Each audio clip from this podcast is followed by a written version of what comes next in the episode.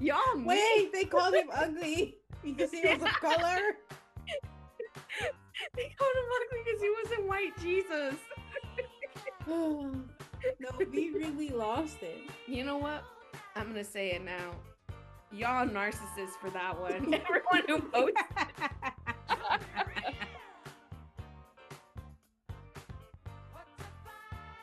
Hi there. Thank you for tuning in. Today is Thursday, so it means you're listening to a new episode of Mess in the City. I'm your co-host, Nahavi.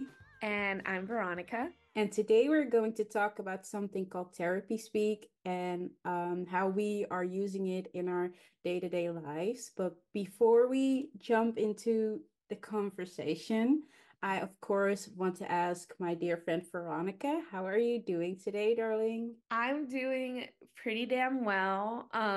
We're post-New Year's, like pretty post-New Year's, but we're still in January. Do you ever think about when is the best time to stop saying Happy New Year's in January? I do actually. You know what's really weird? I haven't said like Happy New Year to anyone this year because I feel like people just don't want to hear it anymore. Because if I could, like, I would say it for the full first week or something. Like, I'm also the person who still wants to clap when the plane lands. Like, even though, no, I'm serious. Even though flying a plane has become way more normal, like it's a normal thing now. It's not that special to some people anymore. I still want to clap. Like, I don't understand why we stopped clapping. And I don't understand why we stopped saying Happy New Year after 2 days. Why not? See, I cannot relate to you about the whole clapping and planes thing. Because I'm like, I'm going to clap for you for doing your job like that.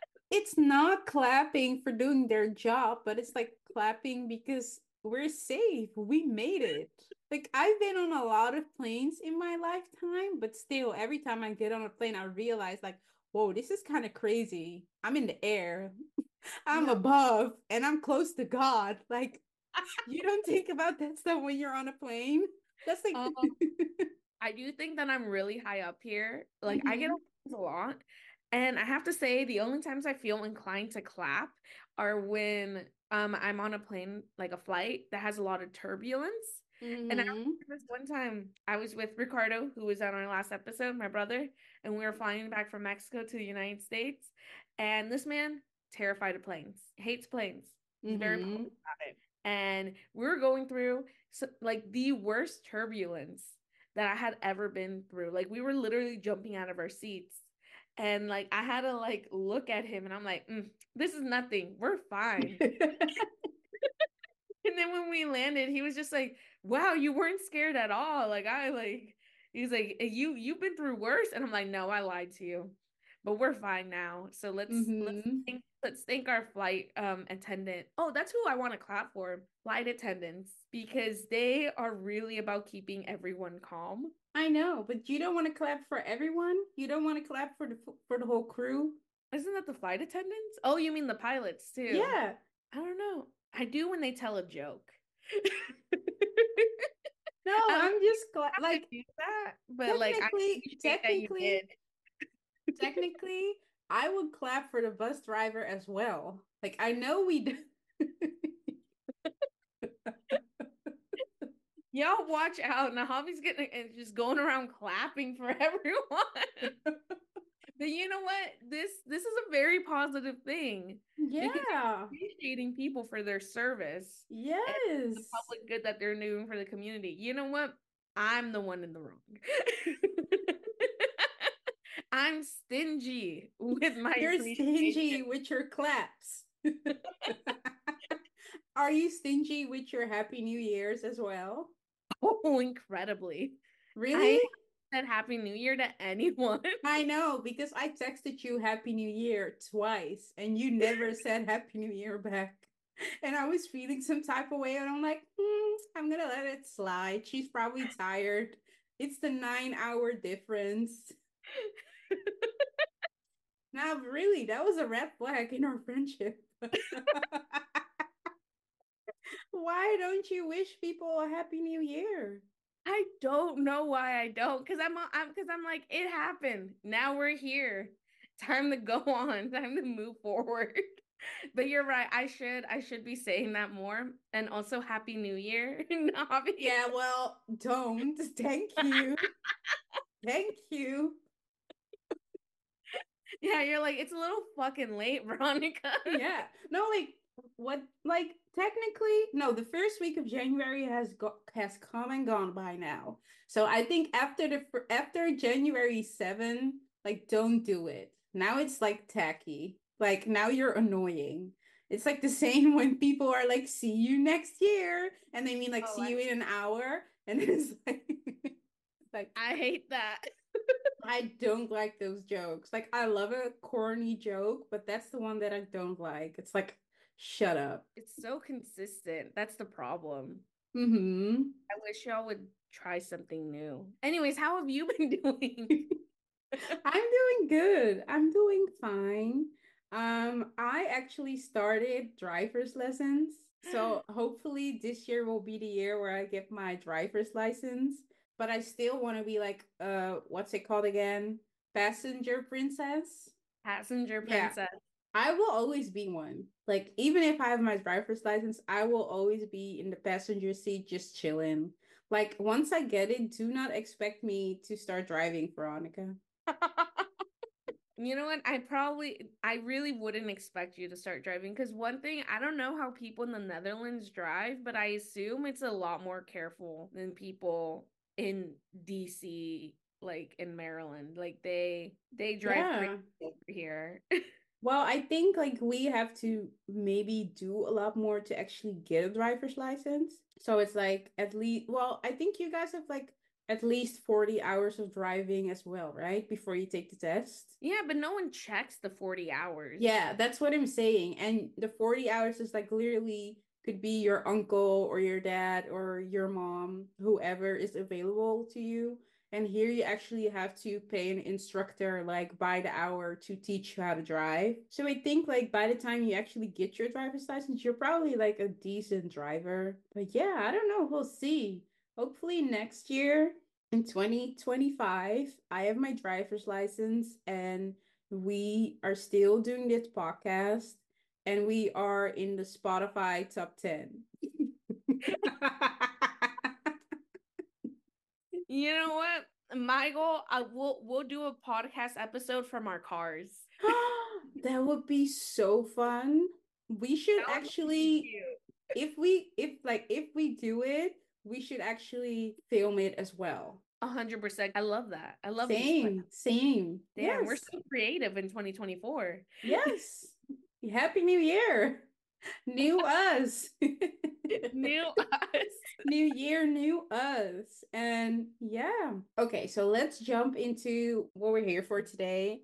I wanted to talk about, like I mentioned earlier, like therapy speak, because initially I told you, like, let's have a conversation about like attachment styles and relationships. Like, you have the like avoidant attachment, I think, and the other one is anxious attachment. Yes. Because I was just thinking about, like, who am I? And I was like, oh, I want to know how you see me. And I want to, like, tell you how I see you and, like, how we see ourselves. But as I was, like, reading up on the topic, I just realized that I don't know anything. I was like, this is the exact reason why you should go to school. Because when I was reading it, whatever style you're choosing, apparently it's problematic. And it means like you had a bad childhood. And I'm like, so we all like, what is this? What is this? So let me just explain. So avoidant attachment style is someone who doesn't want to get close to other people. And according to the internet, it's because you think very highly of yourself, but you don't think highly of other people. Like, you're expecting for them to disappoint you, and that's why you don't necessarily want to make an effort to have close relationships with other people. So that would be, you are avoiding close relationships, and apparently that's what you call a avoidant attachment style. The other one is an anxious attachment style, where it's like basically you kind of flip it. It's where you feel like you look to other people and you think like you're beneath them. So you'll do everything to kind of form close relationships with people.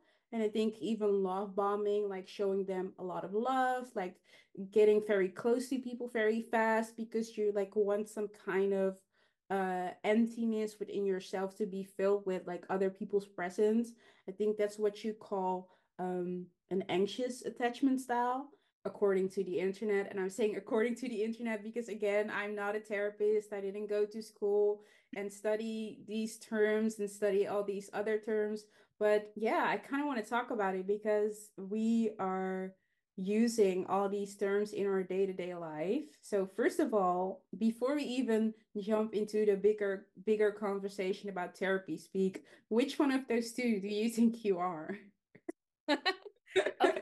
So with my attachment styles, which I also did some research on it as well, and there's actually 4 attachment styles. Yes, there's 4. There are actually 4, but people are always talking about these 2.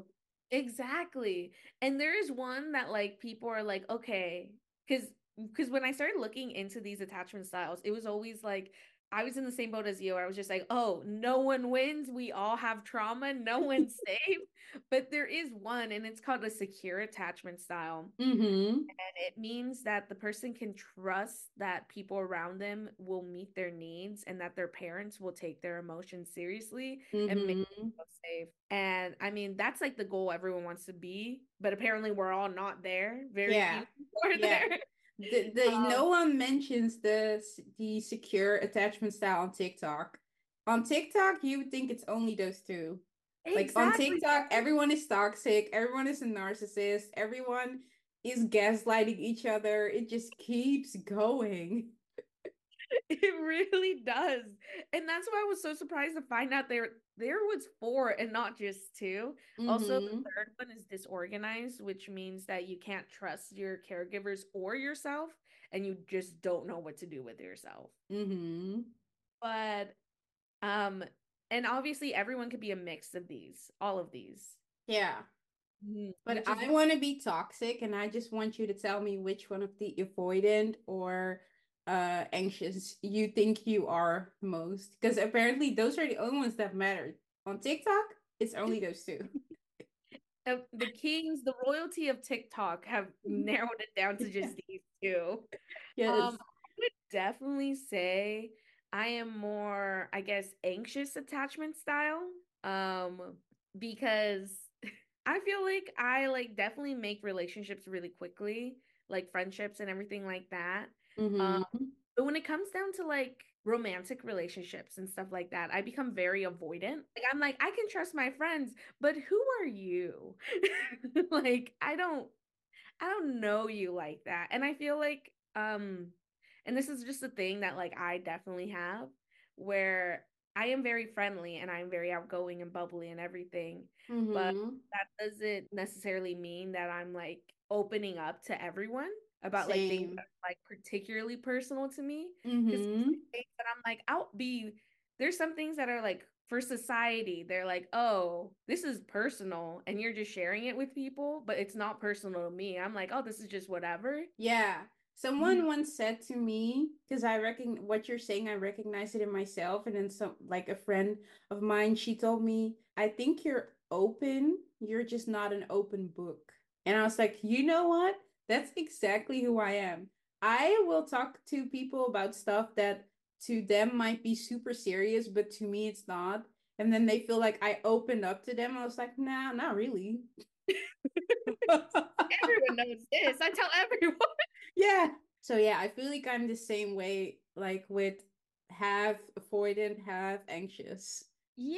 And I have people in my life, who are also very, friendly and bubbly and everything like that, and people start to feel very attached to them, and then they'll realize oh, I actually don't know this person at all. Mm-hmm. I have people in my life who just ask other people whenever they're in a conversation or meeting new people or hanging out with people, they're constantly asking questions, but like the other person will be like, so like, oh, we're creating a really good bond here. But in reality, it's just like, oh, wait, I don't know anything about you because you've been asking me so many questions. And now I'm like, ah, wow. Yeah. And I think in that kind of environment, I have some of those things, which I wouldn't say they're necessarily a problem, but like, it's just, I'm just not that open to people, like in the way that a lot of people assume I am, which is fine. Mm-hmm. Or maybe it's not, but I'm not a therapist. So who's to say? Well, it sounds like you're like protecting yourself, which I think is a good thing. Yeah. Yeah. That doesn't sound weird to me, but it probably doesn't sound weird to me because I'm the exact same way. So yeah. Who am I to say? We're just the blind leading the blind right now. Yeah. Maybe a therapist is listening to us right now and it's like, this is terrible. This is like exactly what you don't do. But yeah, it works for me. It works for you as well. So why not? Exactly. And I have to say that like a video that I watched that really helped me break it down, which I suggest other people watch, is from licensed mental health therapist, family and relationship therapist, Steph Anya. She's on YouTube. Mm-hmm. And she's not just like, because I looked up so many videos and it was like just some person talking about it, which is fine, but if I want to learn about it, I would rather learn about it from like a source, which also like I feel like it also really gets into like the therapy speech that you were talking about. yeah So because it's like while I was researching this topic, I realized, like I mentioned before, that a lot of times we use words in our day-to-day lives, and I think people are now like, it's like it has the term like therapy speak, like we're using it like in like regular conversations. People like are like, oh, are you gaslighting me? Oh, you're so toxic. Oh, you're a narcissist. And then it's like we don't really truly know the meaning of those words, but it's like we've heard it somewhere and we like figured out a way to use it in the conversations we have with family and friends and at work. And it's funny. Sometimes it's funny because I think there are a lot of people who are just using it to be like as a joke, but there are also a lot of people who actually use it in like very serious conversations, and that's when I feel like it's a little dangerous. Like, for example, have you ever had this moment where someone is like accusing you of gaslighting, but like literally you just forgot, like you promised them something or you told them something and you're like, oh, I don't remember, and they're like, I feel like you're gaslighting me. Yeah, I've definitely had that a lot. And yeah, that's why I'm so big of being like nowadays, because it's happened a few times and I'm just, someone tells me something, I'm like, okay. And if I said I said that or whatever, I believe you now. Like, I guess. Yeah. Because I think, for example, with gaslighting, for people who aren't familiar with the term, it's about like manipulating someone into questioning their own perception or reality. So with gaslighting, it's all about intent. Like, I'm intentionally deceiving you, but I think a lot of people are just using it whenever they feel like whatever you're saying doesn't go hand in hand with what they're thinking or what they're saying about a situation. You are both like having a conversation, like you both like experience something and you have different opinions. And nowadays we're just like, oh, you're gaslighting me, just because we don't share the same opinion about something. And that's dangerous. It's so dangerous. It's crazy and it's dangerous. It's wild and it's dangerous. You talk about examples. And one of the examples that comes into my head most of all when it comes down to like their therapy speech is, you remember what happened with Jonah Hill? Do you mean like I think it was last year with his girlfriend? Is that what you're alluding to? Yes. Mm-hmm. So Jonah Hill, and for everyone who doesn't remember, Jonah Hill, 21 Jump Street,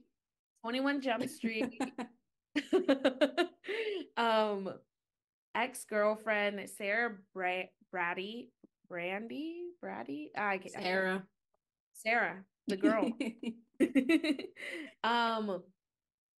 So she posted a bunch of like screenshots and things like that showing that Jonah Hill was emotionally abusing her, mm-hmm. but also the way he was doing it was he used a lot of therapy speak to sort of guilt her into doing things the way that he wanted them to be done, mm-hmm.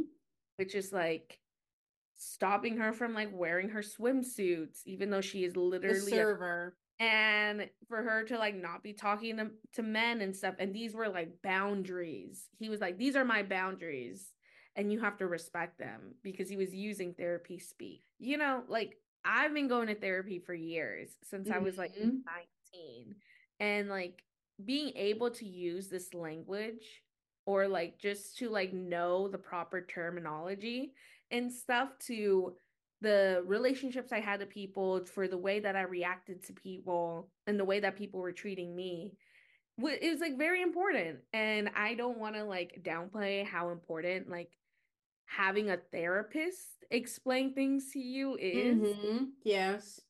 But it seems as though, and there is a trend of it, a lot of people online are just using these terms with little research. Yes. Just sort of like make their point or to guilt people. Mm-hmm. And Jonah Hill was a big example of that, but like in smaller scales, it happens all the time. Yeah. Which is like, this is a thing that I hear a lot on TikTok and that a lot of like therapists have been talking about is, so let's say you have a dysfunctional relationship with like a partner, mm-hmm. and then you two have reached that point where like we need couples therapy, mm-hmm.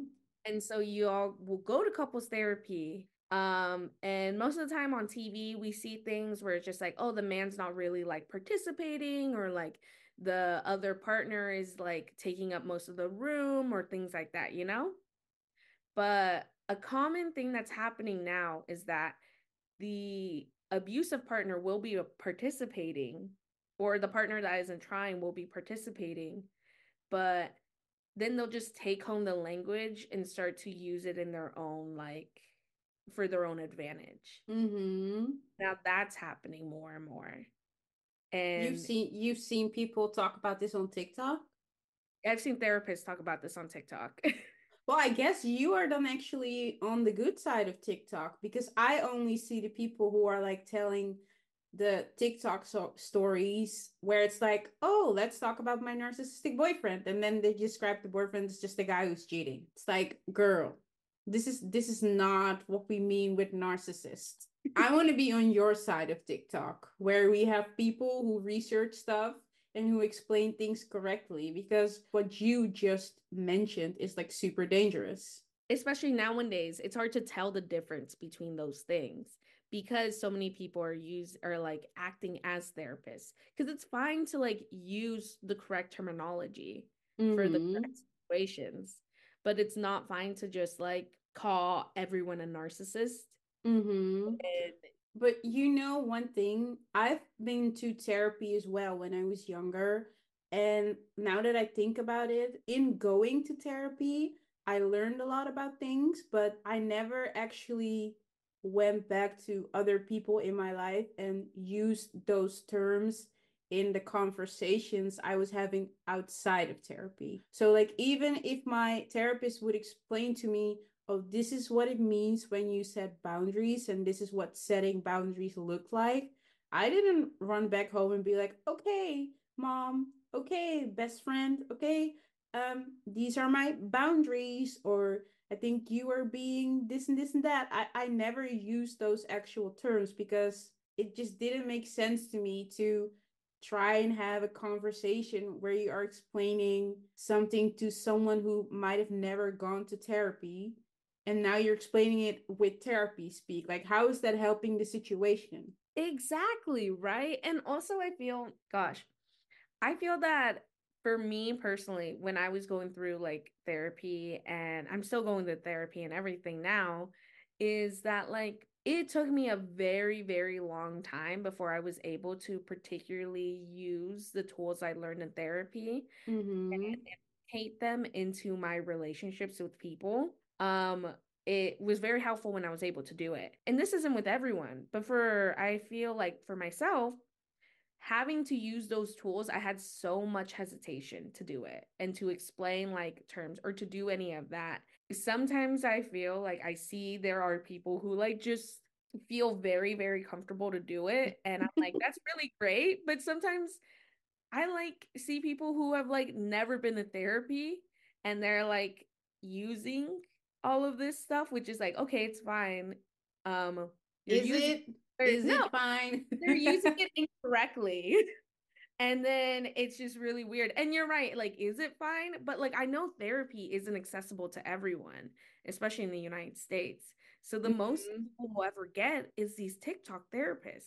No, and but listen, I'm not talking about TikTok therapists, because I guess if you're a TikTok therapist, you up to a certain point, you have a certain knowledge that I don't possess. So you are somewhat able to talk about it. But I'm also just talking about like regular people who've never been to therapy, who've never even done any research, but they heard like the word, oh, this is toxic. You have these toxic traits, and now they're just using it in every situation. Like you mentioned, just to make themselves better. You know what I mean? That's an advantage point. Okay, now I better. Yeah. Like saying like, let's say I have this friend who's never been to therapy. She doesn't even know how to write the word therapist, but she's on TikTok. She's hearing these words, and now she's knocking on my door like, I want to have a conversation with you. And we're talking, and in those 10 minutes, she has said toxic trait. She has called me a narcissist. She has called me help me out. She said I'm gaslighting her. This has not happened to me personally, but I'm just trying to like give you a picture of what I like mean is what I think is going on in the world right now. And I agree, because I do think that's going on in the world too. Mm-hmm. And because of those things and because of stuff like that, it's also turning a lot of people who could really benefit from therapy off from therapy. They're just like, I talked to this one person and they use all this terminology on me, and now they're kind of like haters to everyone. But honestly, I feel like everyone who goes to therapy turns into like a hater for a little bit. Do you know what I mean? Like after you go to therapy for the first time, you're like, everyone is kind of your enemy, because you're trying to change up your environment by not like the people you already have relationships with. You're trying to, within that old relationship, you're trying to create a new relationship that's more healthy, but you want it. They are like, what's going on here? So like, you're a hate, like to whoever, if you're going to therapy, please know that everyone like kind of sort of hates you for going to therapy, and they hate your therapist. Please believe me. Even though I've been to therapy, I've also had this with other people. I'm like, I fucking hate your therapist so bad right now. I want to punch him or her in the face right now. You know what? I do get that, particularly because I don't know, like I see, like I think like the thing with therapy and like becoming a hater, especially like during that beginning stage, is because your therapist, well, at least in my case, my therapist would just repeat back the things I say. And then be like, wait, did you just say this person did this and this and this and said this and this and this? And I'm like, yeah, you know what? That kind of sounds fucked up. Yes, they always make you be like, I always feel like I'm dumb. When they repeat stuff to me and I hear out loud what I just said. And what I allowed other people to do to me, I'm like, oh, wow. I must not be standing on business. Honestly, because that's how I feel like. I always kind of feel like a dumbass coming out of therapy being like, damn, I just let people treat me like that for no reason. And then I have to get lunch with them afterwards. And then I'm like side-eyeing them. Oh, well, no, rule number one. After therapy, you don't talk to other people for at least an hour, because I need to process this. You come back from therapy, you accidentally run into someone you were just talking about. You're like, That's the worst, when you're like, you're trying to get away from something, from someone, but you first need the your therapist to like, I always need my therapist to confirm if I'm not tripping. And then once they confirmed it, I'll start the process of like breaking off a relationship with someone. But when you haven't done it, like you haven't done it yet, so you keep running into them and you're like, you got 20 more days on this calendar, bitch. 20 more days, because I have 3 more sessions. After these 3 sessions, you will never see me again. You are not my friend. My therapist confirmed that you are not my friend. She confirmed it. She confirmed it. Also, I have to say, I've had therapists that I absolutely adore. And one of the ones that I loved the most was this woman who would like, she was not afraid to interrupt me. And she would be like, hey, you just said that, but let me tell you what I feel like you're actually trying to say. Or like, she would be like, you've been repeating this a lot. Why? Like she was just like straight to the point. And I was just like, wow, I love you. I don't know. Like, are we like besties now? We weren't besties. She was my therapist. Well, I actually never looked forward to going, even though I liked my therapist. It was just always like, because sometimes I would just have the same complaint every week. And I was like, I know I told you last week I was going to do something about it, but it didn't really, I wasn't standing on business. So here I am again. Hey. Tell me again what I need to do. Tell me again. Tell me for the 4th time. Let me write it down this time. God, my therapist must think I'm such, like, I am the worst. I'm not listening at all. I'm just crying. I'm just crying on the couch. I'm not listening at all.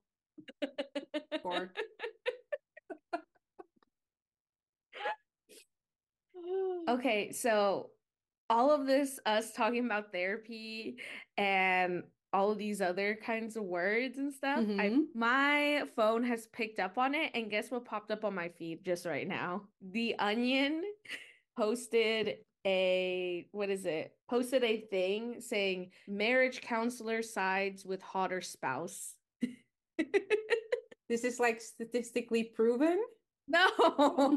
Okay. I don't know what The Onion is. Okay, The Onion is a satirical news organization. So it's a bunch of satire and jokes and whatnot. Uh-huh. Consider you didn't know The Onion, but now you know The Onion. Yeah, you were like, The Onion. I'm like, how serious is a news organization like that's called The Onion? But like, you never know. So I was like, I don't know. So yeah, I feel like my phone's been picking up what we've been talking about. Mm-hmm. We're getting spied on. The FBI is listening in. Oh my God, the FBI knows about our podcast. Wow, we have another listener. We love our fans. Love you. On the real though, I did want to at least, because we've said the word narcissism a pretty good time, and I feel like we should just I feel the need to define it now because we've used it so much. So narcissist is a person who has an excessive interest or an admiration of themselves, and they like have behaviors such as boasting, monologues, and condescending remarks to the people around them, and they like turn anything into like a reality TV show. Yeah, like it's just drama. That's what the source is saying. They're turning everything into a reality show, but that's what you added. No, that's what they said. That's Harvard psychologist shares what toxic things highly narcissistic people do. So does that mean that most people who are on reality shows have like narcissistic traits? I want to say most people, they have okay. I feel like if you're in a reality TV show, you have to have like a little bit of narcissism, or like you not even narcissistic, a bit more self-centered to be in a reality TV show. Because one of the, like, the good things, the quote-unquote good things about being a narcissist is, like, you're more motivated and more assertive than, like, other people because you think so highly of yourself. Mm-hmm. So you probably don't understand why something wouldn't work out in your favor. That's true. A lot of confidence. Mm-hmm. And it should also be noted that approximately 0.5% of the U.S. population, as in 1 in 200 people, have that disorder. And but that's so important. That's so important, but it should also be noted that people with narcissism probably don't get talked into actually going. They don't get diagnosed. So, like, I don't know, like. No, but truly, I don't think a lot of people are actual narcissists. If you think about, like, when someone is, like, a diagnosed narcissist, if you think about those people and all the crazy things they do, there aren't a lot of people who are willing to go that far. Like, they go far. Like, imagine how far you would go as a person, and times 2,700, that's a narcissist. There aren't a lot of people who no. I don't think so. I don't think so either, because it is like a diagnosed thing. Also, I think there are people in the world who are very emotionally immature, but because mm-hmm. they are emotionally immature doesn't mean that they're narcissistic. Yeah, they might have traits, mm-hmm. but I don't think they're the full thing. Exactly. Yeah. And I think it's really dangerous to label, basically, like, just roll around the label and diagnose people as narcissistic, because it's an actual psychological, problem? Or psychological thing that people have. Mm-hmm. Like, they gaslight, and there's constant. They actually gaslight. They actually really gaslight, and there's, like, I'm reading this thing. And they have volatile behavior, lack empathy, aggression, gaslighting, constant criticism, humiliation, and corrosion. Wait, how do you pronounce that? I don't know. Corrosion? Yes. Mm-hmm. And they do these things very much on purpose.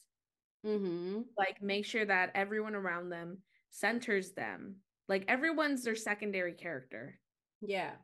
And whenever they realize that they're not the center of attention, that's when the problem starts. Like, for me personally, I haven't come across a lot of people who are exhibiting that behavior, like, every time you're around them.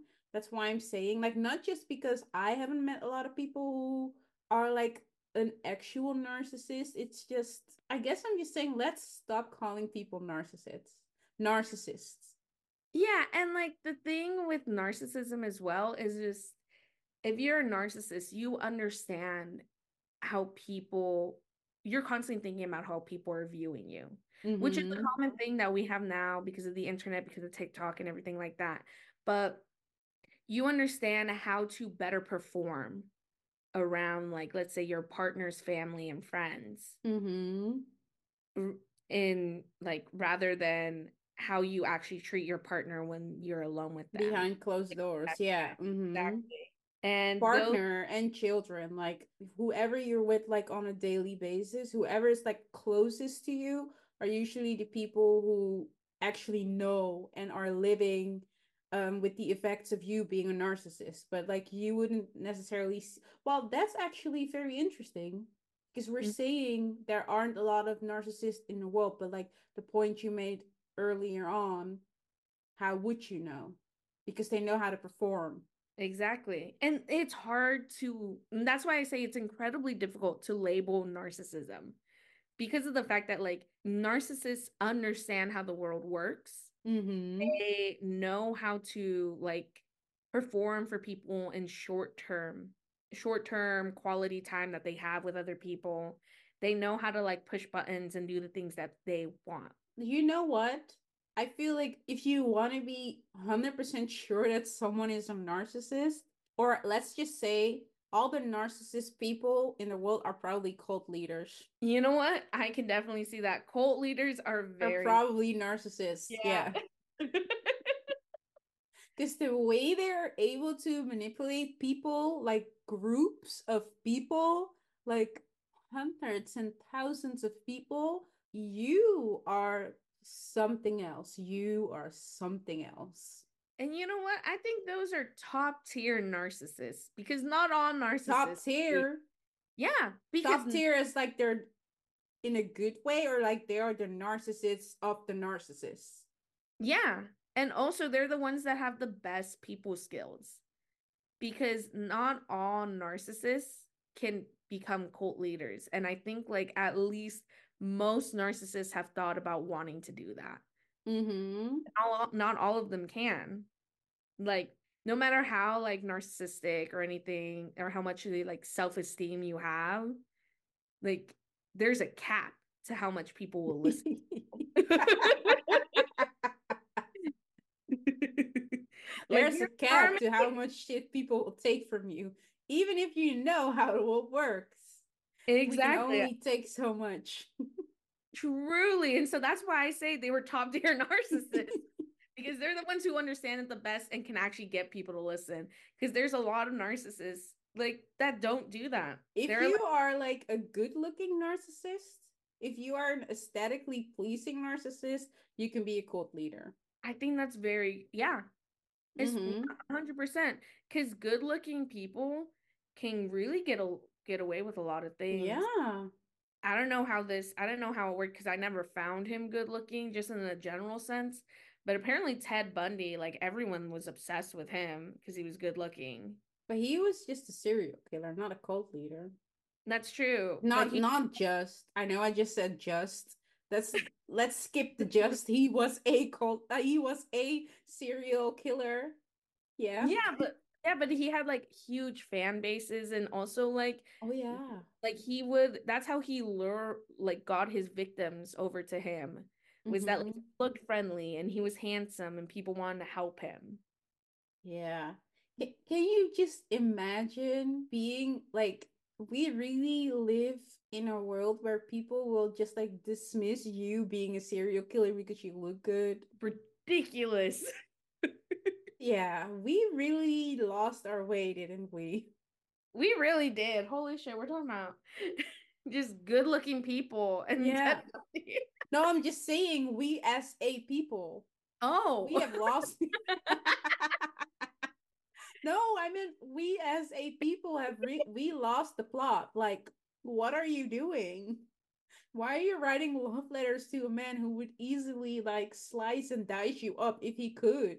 Like, what are you doing? You know what was one of the main things that that happened when I was younger, when I was like a teenager, that made me feel like, oh, we definitely lost our ways, before I even figured out who the fuck Ted Bundy was. Mm-hmm. Was there's this like, you know, religious whatever background that I have. There is this post going around that all like the pastors and the elders and everyone was sharing. And it was like, did you know that Jesus was ugly? And then they like, what? They're like, would you still follow him if you knew he was ugly? And then they show like this photo of like this dude, of like a recreation of how Jesus looked like. Mm-hmm. And because he didn't look like white Jesus on the cross with the long hair and everything, people were like, this man's ugly. And then some people were like, I think it might have been harder for me to like listen to Jesus if he looked like that, because in my head he doesn't look like that. That's when I realized we lost the plot as human beings. It was just like so many years later, and we're now debating whether or not if Jesus, you were in Bethlehem, would you? You're like, this man's too ugly. I don't care what he says about God. I don't care that he healed the blind. I don't care that he died for my sins. He's ugly. What the hell? This is insane. It is insane. And it killed me when I found out. I was just like, I'm really publicly posting this on Facebook right now. And I was just, I I was also upset because I was just like, this man looks like one of my uncles. Y'all are like, y'all. Wait, they called him ugly because he was of color. They called him ugly because he wasn't white. Jesus. No, we really lost it. You know what? I'm gonna say it now. Y'all narcissists for that one. Everyone who votes.